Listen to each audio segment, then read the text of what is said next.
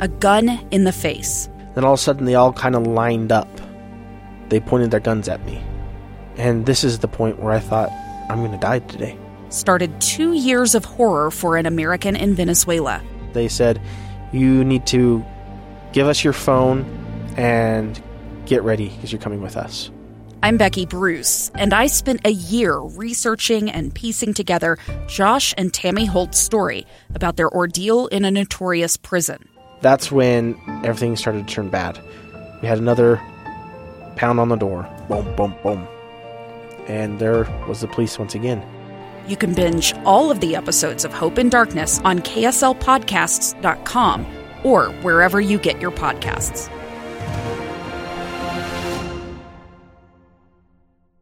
Hey, welcome back to Live Mic. I am Lee Lonsberry. Today is episode number 87 of this program. Man, I, it, I know it sounds silly and you don't care, but uh, it honestly feels like we just started this program. We kicked it off, uh, what, mid December, and it's been you and I chatting back and forth uh, ever since then. Uh, we've gotten together now 87 times.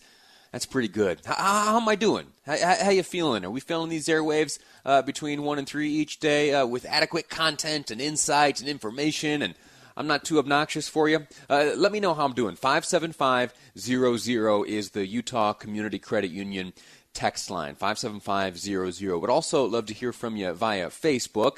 Uh, one of my efforts is to grow the audience there. We're able to, to share uh, some like multimedia stuff there. I've been doing facebook live each morning giving a little preview of the program uh, giving you a little bit of insight into my home. Today today i introduced uh, rachel the cat uh, to facebook live that's how things are uh, in the era of social distancing. We are scraping the bottom of the barrel.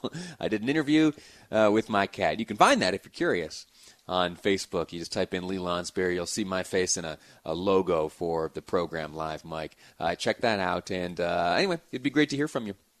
just getting a little nostalgic here. 87 episodes in. We're only, uh, what, two weeks away or so from uh, 100 episodes. All right. Well, as you and I have been getting together here on the radio for the past little while, we have faced a lot. Uh, one of the things that the, the federal government has done, at least to try to ease uh, some of the pains uh, being felt by uh, you and me and the economy and uh, everyone out there, is to issue these stimulus checks. Now, uh, Senator Romney, who I spoke to just yesterday on the program, would like you to, to think that it's not exactly a stimulus that a stimulus is probably not the appropriate word to apply to these checks, and I, I tend to agree with him. Uh, but just so you know, so we understand what we're talking about, I've been using this word uh, stimulus. Uh, he, he, says that stimulus is a word uh, best applied to circumstances where the economy is underway; it just needs a little boost, a stimulus. And what he points out here is that the situation is much more dire than uh, merely a sluggish economy, but rather uh, we are right now facing one that has uh, pretty much come to a screeching halt.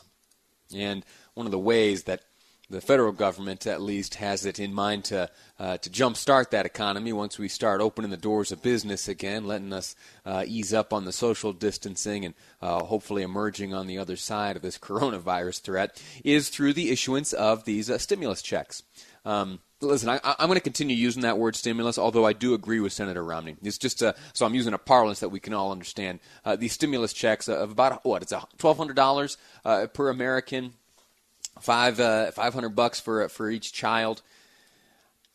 I have over the past couple weeks had the occasion to speak to a number of people uh, in various positions, and I've asked them about the the, the hypothetical spending of a, of a certain sector uh, of our population, and it is those individuals uh, who have, through at least so far, uh, not been uh, too dramatically impacted economically uh, by this uh, coronavirus. This is those individuals who, uh, and I'll count myself among those. I have been very, very lucky to be employed by a company that will uh, make the uh, the appropriate accommodations for me to work remotely. Uh, I've been broadcasting here from my guest bedroom the past few weeks, uh, and I'm very, very grateful to, to KSL and the engineers, uh, Aaron, and everyone who has helped me with the equipment to pull this off. what that means is I still get to draw a paycheck.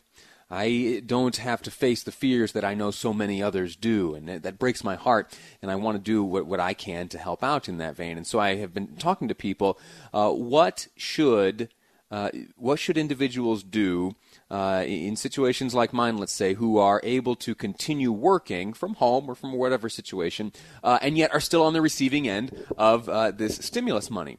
And uh, I, I, asked most recently certified financial planner Shane Stewart over at DMBA. I uh, I asked him. Uh, uh, I've got a couple sound clips from him, but I, I asked him uh, about this very question. Uh, Robin, back in Broadcast House, would you mind playing the second clip, please? Let's say uh, that there is an individual who still has an income. They're able to work from home. Uh, they're able to make their mortgage payments and pay the bills and keep a roof over their head and all that. All the, the, the shelves are stocked with food, and yet they are still on the receiving end of this $1,200 uh, stimulus check. What is the most productive way for that individual to contribute to the overall health of the economy? What should they do? Uh, what should someone do with disposable income with the stimulus check they receive? I love that question because it, it, you you uh, qualified it with to stimulate the economy. You know, selfishly speaking, there's different things you can do with it, but in order to, if you if you have a real goal of stimulating the economy, you would spend it on goods and services, or if you're really altruistic, and I love this idea that some have mentioned of actually going out and finding those who have lost their jobs, aren't going to make the rent this this uh, time, and maybe helping them as well.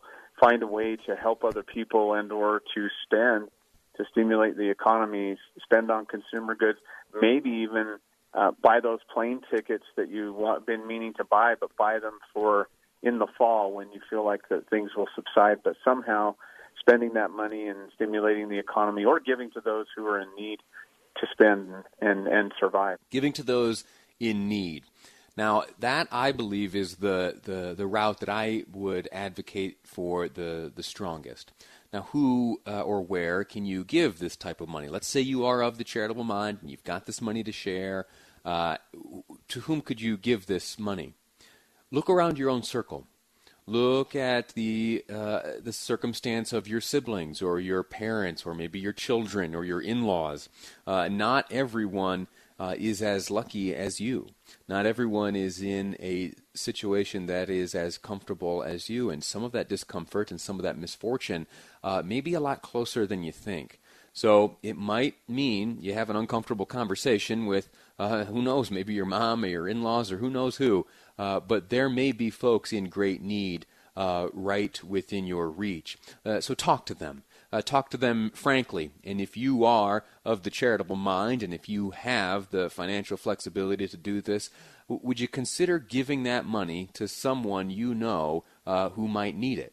And if your family circle is taken care of, maybe you look to your faith circle Maybe you think about the folks with whom you typically would gather each Sunday to worship, or Saturday, or whenever your services are called, uh, and think through the circumstances that uh, might be being experienced by the folks in that circle. Uh, reach out to them, ask if they could use some help. Uh, because, uh, as we have learned just this morning, uh, the unemployment numbers continue to climb. The requests for unemployment insurance money continues to climb, and uh, it is going to be a while before we are able to climb out of the hole in which we find ourselves right now.